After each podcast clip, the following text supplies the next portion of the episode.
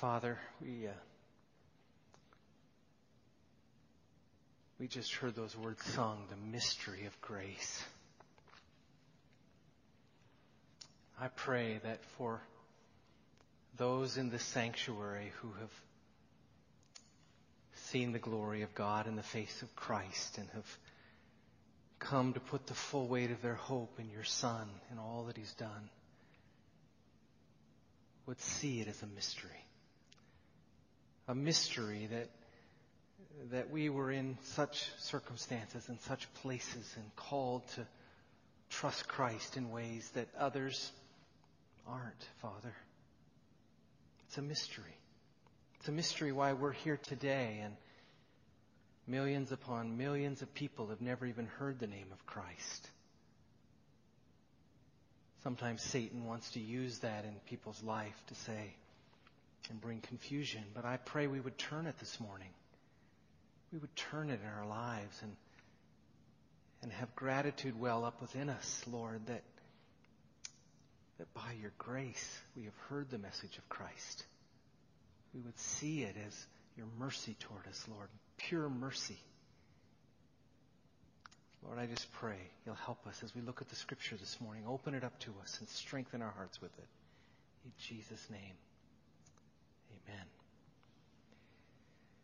We've been looking at Paul's pastoral heart in Philippians, and we're back there again this morning, and we'll finish that up through the summer months as we're here. But as we've looked at his heart, I hope we've really begun to, to, to think about his passion for people and that whole idea that is in the book of Philippians, that Paul's desire is that Christ would be magnified, that Christ would be seen by his life as he really is, so that people would progress in the joy of their faith. I hope we are seeing that this life of faith is to be a progression, and a progression in joy, a deep seated joy in our hearts as we come to see the glory of God in the face of Christ. Paul certainly knew the dangers that lurk out there to take away that joy and to take away that progress and to, to cause upheaval in the lives of, of the church. He, he said in one place, after he had given a litany of all the things he'd suffered in the book of Corinthians, he talks about being beaten, about being shipwrecked, about being hungry, about being cold. And he lists all of those things and all the things that happened to him. And then he says, on top of this, on top of this, I have the pressure of all of the churches. Paul had a pastoral heart. His greatest, his greatest pressure was not shipwreck and cold and abandonness. His greatest pressure was how, how much he desired that the church would not be led astray, would be strengthened in the progress and joy of their faith.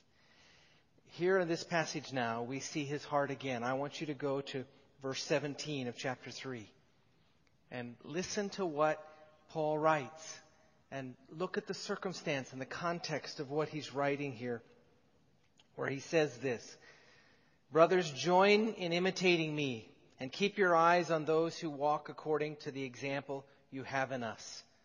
For many of whom I have often told you and now tell you even with tears. Paul is weeping as he writes these words. Many even with tears I tell you this, walk as enemies of the cross of Christ. Their end is destruction. Their God is their belly, and their glory is their shame, with minds set on earthly things. But our citizenship is in heaven, and from it we await a Savior, the Lord Jesus Christ, who will transform our lowly body to be like His glorious body, by the power that enables Him even to subject all things to himself. Therefore, my brothers, whom I love and long for, my joy and my crown, stand firm thus in the Lord, my beloved. Paul's deepest desire as a pastor was that the people would stand firm and they would progress in the joy of their faith.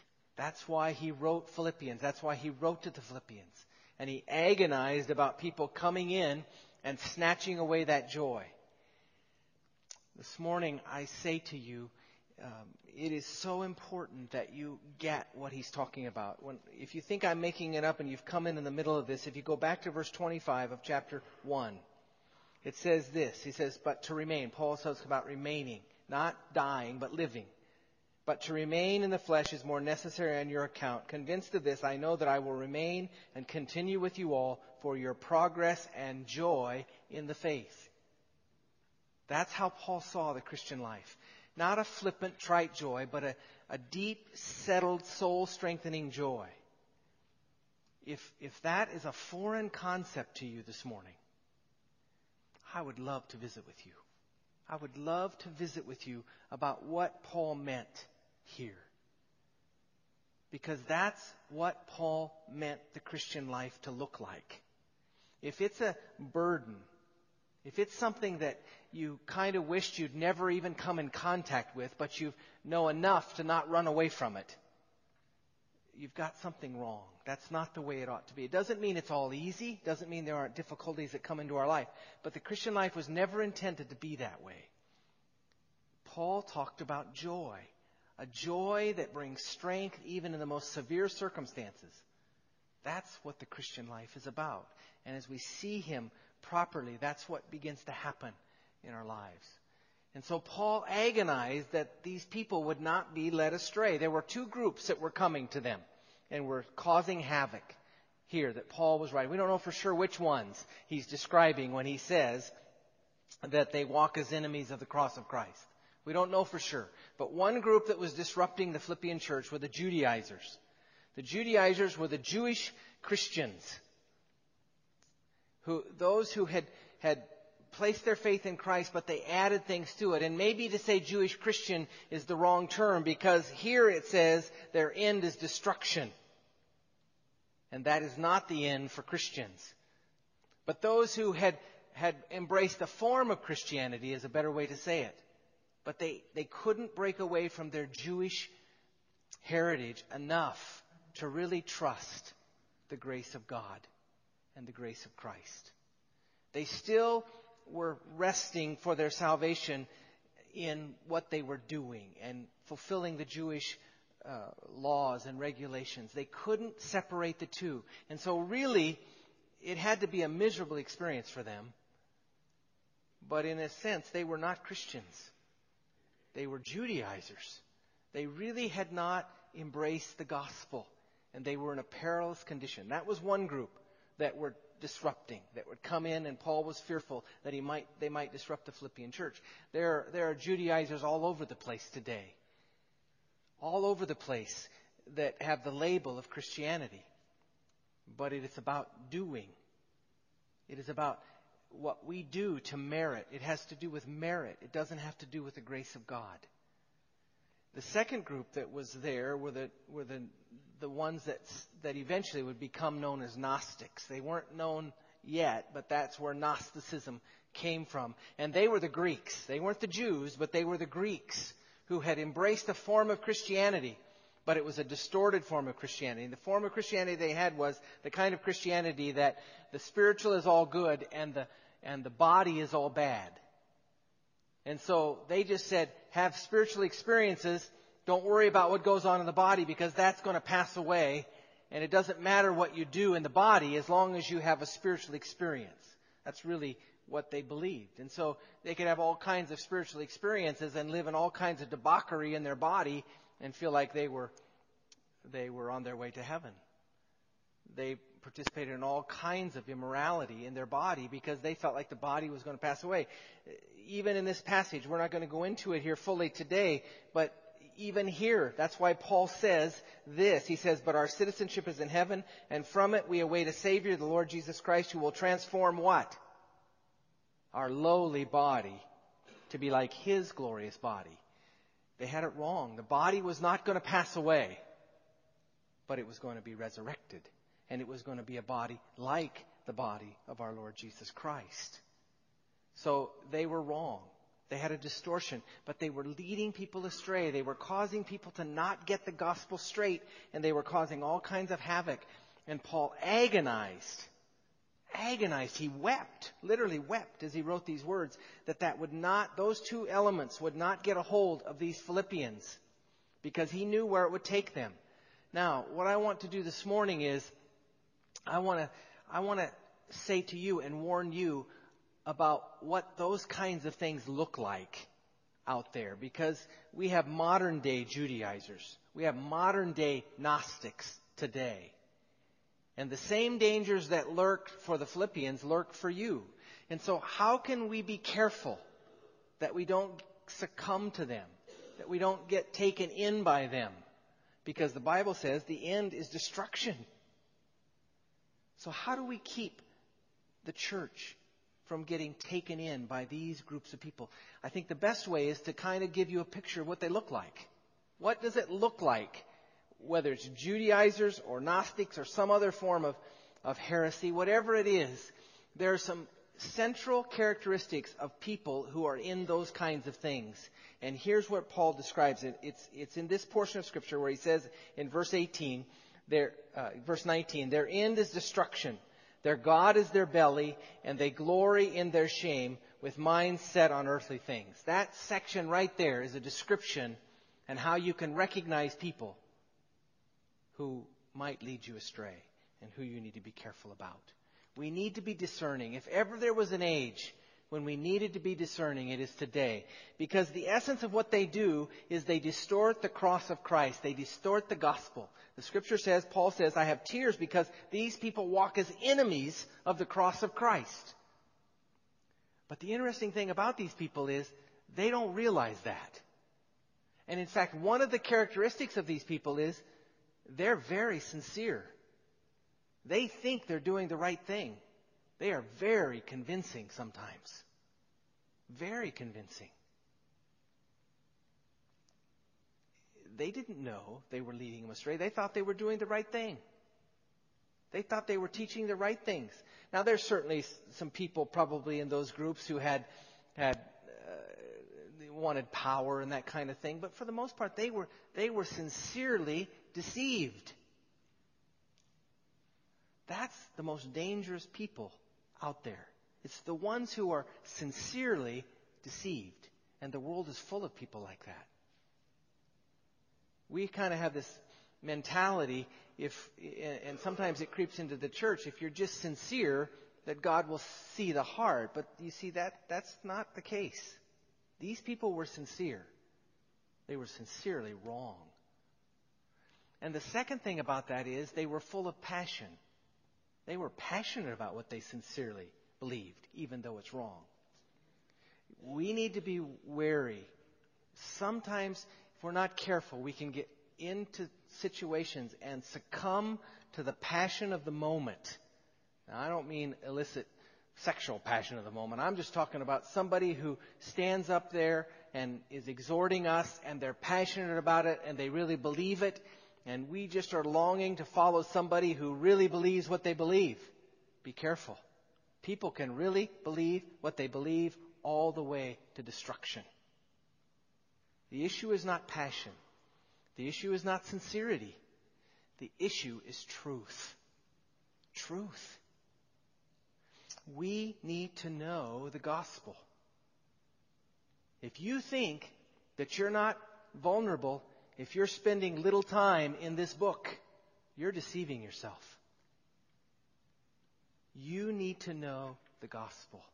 You need to know what the cross of Christ is about. And if you're just playing around with the scripture, if you're just playing with it, you are incredibly vulnerable. Because there are people much smarter than you and I who will twist it and distort it and make it sound like it's true because of their sincerity and because of their passion alone. But it is not according to sincerity and passion. It is according to truth. We need to know the truth. You see, Paul felt this burden greatly because they didn't have the scriptures. I mean, they had letters that were being distributed who ultimately became the scriptures. But Paul was writing these letters that ultimately God in His sovereignty preserved as the Scriptures. But they didn't have a book like this. We have a book. But do we avail ourselves to the book? Do we avail ourselves to this? Do we really get ourselves in the place where we understand this gospel? This morning, when I was reading that litany of things as we sang that song, um, this morning, the hymn, The Glories of Our God, I hope the glories of your God is always tied to Scripture. I'm not talking about just experiences with God. Certainly those are wonderful things, the glories of God. But the most glorious thing about our God is His revealed truth. If, if you only rest on experience, if you only rest on what God did in your life, but it has no attachment to Scripture, you are incredibly vulnerable. Because even these people who have sincere and have sincerity and have passion can, can produce experiences. Things can be counterfeited. You have to tie yourself to the Scripture. And I pray that we are so full of Scripture when we come on Sunday mornings that Scripture comes to our mind when we think about the glories of our God. Scripture, like those who know my name, will trust in me. The Scripture is what's got to fill our hearts and our lives. Don't be led astray by sincerity and passion. The second thing about them is that they had convincing arguments. You find that in, uh, in verse 19 there. It's all right there, but it says their minds are set on earthly things. Um, I think what it means here is their mind were set on, they had, they had a humanistic way of thinking that makes sense. It's just wrong. I mean, there are logical ways of thinking, philosophical, logical ways of thinking that seem to make sense to the human person, to us. But they're just wrong. They're not truth. They may seem like truth. They may have the feel of truth. But ultimately, they're not. They're, they're human thinking. And by human ways, it's, it's the kind of thing in, in Mark chapter 8. If you turn there to Peter. Remember Peter around Jesus? This is, this is the kind of an illustration of that. Peter is around Jesus. Jesus is foretelling his death and his resurrection. Listen to the story. It says, And he began to teach them, Jesus, that the Son of Man must suffer many things and be rejected by the elders and the chief priests and the scribes and be killed and after three days rise again. Again he said this plainly, and Peter took him aside and began to rebuke him. You get the picture? Jesus is talking about death, making Peter real uncomfortable. And so Peter takes Jesus aside because it's not a very good way of thinking. And, G- and Peter is going to correct Jesus. But then in verse 33 it says, But turning and seeing his disciples, he rebuked Peter and he said, Get behind me, Satan, for you are not setting your mind on the things of God, but on the things of man. That's exactly what I think this passage says mind set on earthly things. It seems reasonable to the mind of man. The things that Peter wanted to tell Jesus seemed reasonable to him, seemed like they were right, seemed like he was protecting Jesus. But if he'd had his way and protected Jesus, we all would be on our way to destruction. You see how that works? These people have sincerity and they have passion and they have arguments that seem reasonable to us. The problem is they're just flat wrong. Peter was wrong. Jesus used strong language. Get behind me, Satan. You don't have the things of God in mind. You have your things of man in mind. That's what these teachers have. They have, they have a wisdom that seems right, but in the end leads to destruction. There's all kinds of wisdom out there that seems pretty good. And in fact, one of the, one of the sad things that happens oftentimes, if you aren't in the scriptures, if you aren't in the scriptures as a young person, a high school person, and you go off, become a young adult, you go off to a university, what oftentimes happens if you haven't steeped yourself here, if you really don't know your Bible very well, you go off to these universities and you sit in these classes and you have some sincere, passionate professors. The kind of people that you want to follow. The kind of people you want to get on their train. And even what they say is, is kind of tickles you and thrills you a bit. And you think, ah, could this really be true?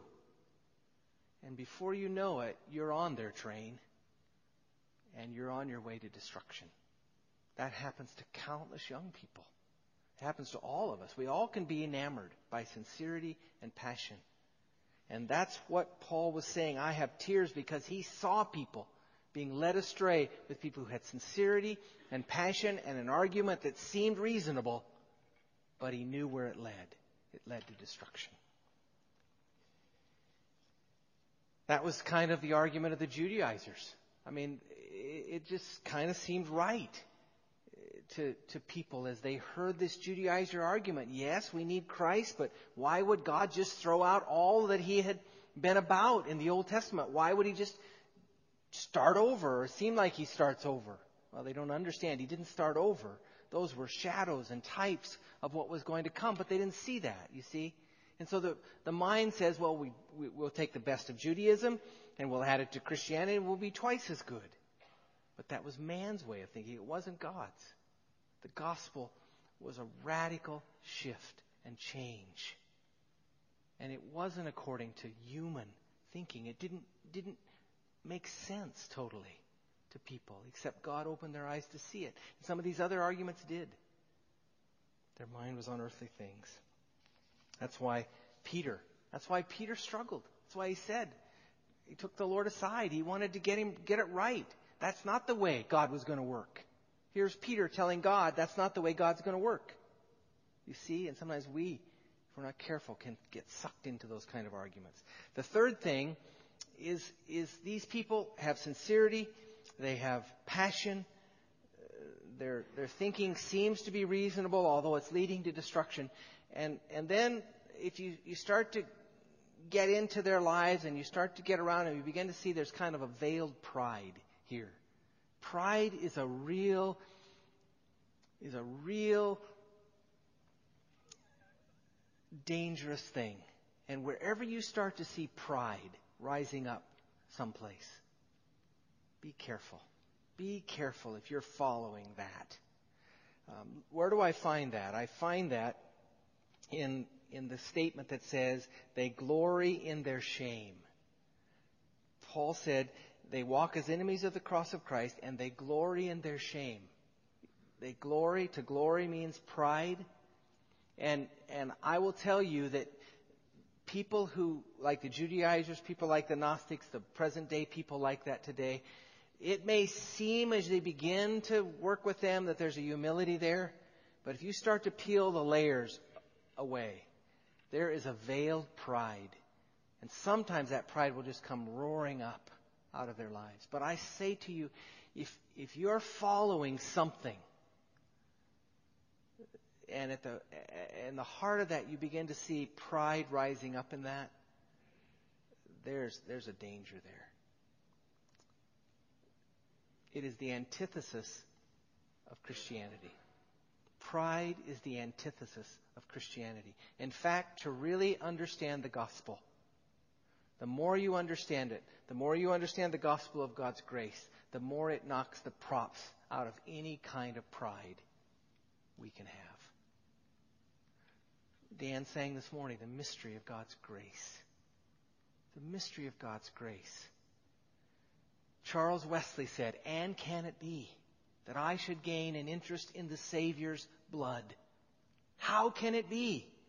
How can it be? How can it be? Pride is never the direction that true Christianity should take us. Never. Humility is the path. It's the path our Savior took.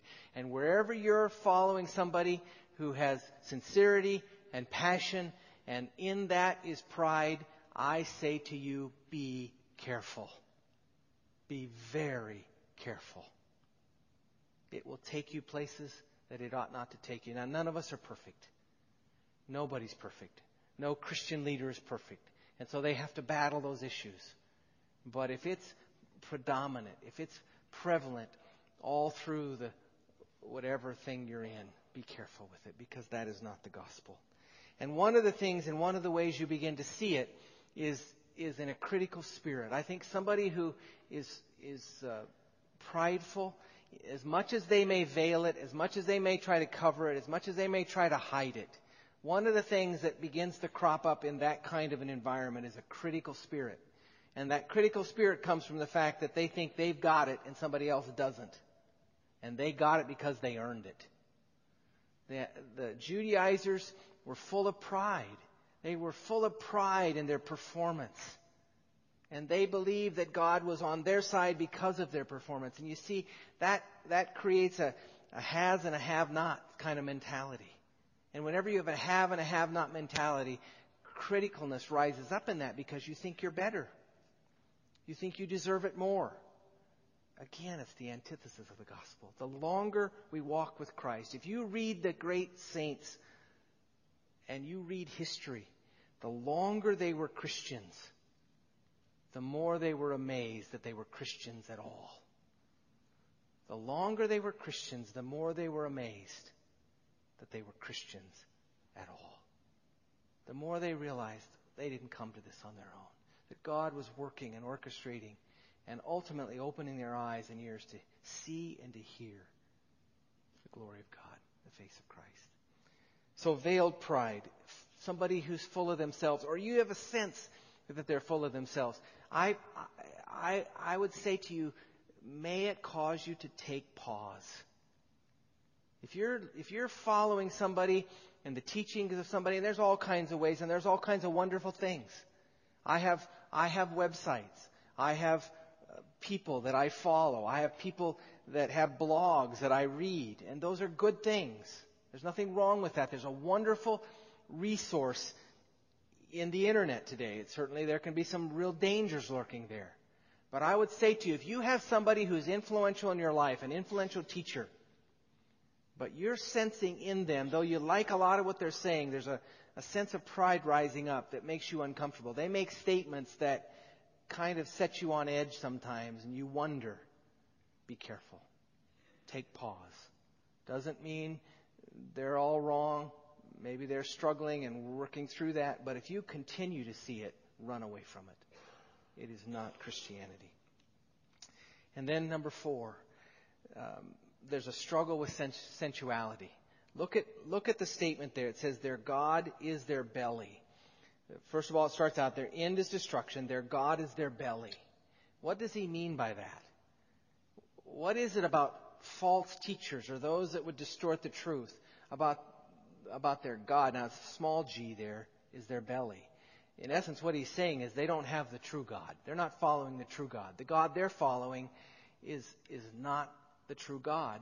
And one of the ways you begin to see that is in, in the area of sensuality. Um, they're, they've got some places in their life that in the area of sensuality, in the, in the area of giving in to, to their cravings, there's something that makes you uncomfortable in that. Now, let me explain that. What can happen sometimes as you see people, they may get one area of their life under control. I mean, totally under control. In other words, they're able by their own willpower to, to live in a certain way. But if they're not doing that by the power of the gospel, if they're doing it in their own strength, it's a suppression kind of thing. And so if you suppress it here and you get control here, all of a sudden it, it bubbles up over here, it bubbles up over there. And there are people who have strict lifestyles, strict lifestyles of the way they live. Um, but they're not doing it in the power of the gospel. Now, there's, there's a place for convictions. There's a place for us to live out our convictions in the power of the gospel. But these people are not doing it in that power. They're doing it in their own strength, in the arm of the flesh. And you can only do that so long.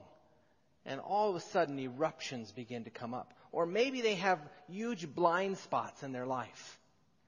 Um, one of the things that I remember back when I first became a Christian, there was a segment of, of Christians who, if you, if you looked at them, you, uh, you realized they were very careful about the area of sensuality as far as, as dress and those kinds of things. Um, and, and they were incredibly careful about that to extreme flesh. Try to do it in their own strength. God brings things to bear to show them that they can't do that. And it pops up. Um, I remember televangelists who, who were very rigid uh, years ago. I mean, if you heard them speak uh, and you heard them preach, I mean, they would they would sweat profusely and and and scream, literally scream on the television about the evils of certain things. And then all of a sudden, the headlines are that gross immorality is going on in their life. And you think, how in the world can those two things match? Well, that's exactly what happens. That's exactly what happens. That's exactly what was breaking Paul's heart. He's saying with tears, they walk as enemies of the cross of Christ. They're in destruction. Their God is their belly. Sensuality is rampant, oftentimes. So if you sense that, you have to be careful. And then finally, this is the end. This is the sad part of that. The end is destruction. They're not true believers. They will be lost if they persist. They will be lost. The end is destruction. It may look good, but something doesn't smell quite right in all of these areas. So I challenge you this morning be careful. Be careful in this world we live in today, in all of those areas. And then as we close this morning, the stakes are high. Stakes are incredibly high in this whole thing. Um, because here's what Paul says. Look, look back with me in Philippians. He says these words Brothers, join in imitating me. Keep your eyes on those who walk according to the example you have in us. Um, Paul was saying, be careful. Be careful of all this other stuff we've just talked about. Walk as we walk. Now, the question is, how did Paul walk? What's the contrast? What's the other side, the flip side of what I've just told you? I think Philippians 3 is full of it. A couple of places I would say, this is what Paul is saying. This is what, what you ought to say. And we've talked about this before. I'm not going to spend a lot of time on it. But how do you know people are true? How do you know they're not leading you astray? There are some things that bubble up in the lives of true followers of Christ. In verse 2, here's what he says of chapter 3. Look out for the dogs. Look out for the evildoers. That's the ones he was weeping about, the ones whose end was destruction. Look out for those who mutilate the flesh. Here he's talking specifically to Judaizers. But then he says this. Remember when we talked about this? For we are the real circumcision. In other words, this is the true church. That's the false one. That's the one that will lead you to destruction if you jump on their bandwagon. This is the true one. And this is what it looks like. This is the real circumcision who worship by the Spirit of God and glory in Christ Jesus and put no confidence in the flesh. First part, worship by Christ Jesus. That's a little harder to describe fully, although we can describe it. But the next two are pretty plain. Who glory in Christ Jesus and put no confidence in the flesh. Paul says, follow our example. Follow the example of us who glory in Christ, who talk much about Christ, who talk much about the cross, who talk much about the gospel, who know that our only, our only hope is the gospel. And it's the mystery that God has revealed it to us, that He's opened our eyes and opened our ears to see it and to hear it. And we put no confidence in the flesh. You see, there's an absence of pride. Confidence in the flesh fuels pride. So he's talking about those who humbly glory in Christ Jesus. That any attainment they make in this Christian life, any advancement they make in the kingdom, always goes back to Christ and what he's doing and what he's done. A little farther down, Paul says it a little differently in verse 10. He says, This is what he wanted to know, that I may know him and the power of his resurrection and may share his sufferings, becoming like him in his death. Another dimension of that is that we know the power of his resurrection, that it's his power within us, the Holy Spirit living in us that empowers us to live out this Christian life. And, and this whole issue of suffering. We realize that we follow one who had no place to lay his head. That's, that's who we follow. We follow one who had no home. That kind of spirit, that kind of attitude. That's what Paul says. Follow my example. Don't be led astray. Don't be sucked into the sincerity and passion, but follow this. This morning, I say to you, I hope that's where you reside and who you listen to. Those who glory in Christ, put no confidence in the flesh, and live in the power of his resurrection. Let's pray together. Father, I pray you'll help us. There's all kinds of dangers lurking for the church. There's all kinds of people who would rise up and say, Listen to me, follow me. Certainly, teaching is a part of the church, Father. You raise up teachers. But Lord, help us to be careful. Help us to be discerning. Help us to know our Bibles. Help us not to just be carried away because somebody is sincere and passionate. Lord, help us to be people of the truth. And that truth centers in glorying in Christ Jesus and putting no confidence in the flesh and living by the power of the resurrected Christ within us. Lord, help us to be that kind of people.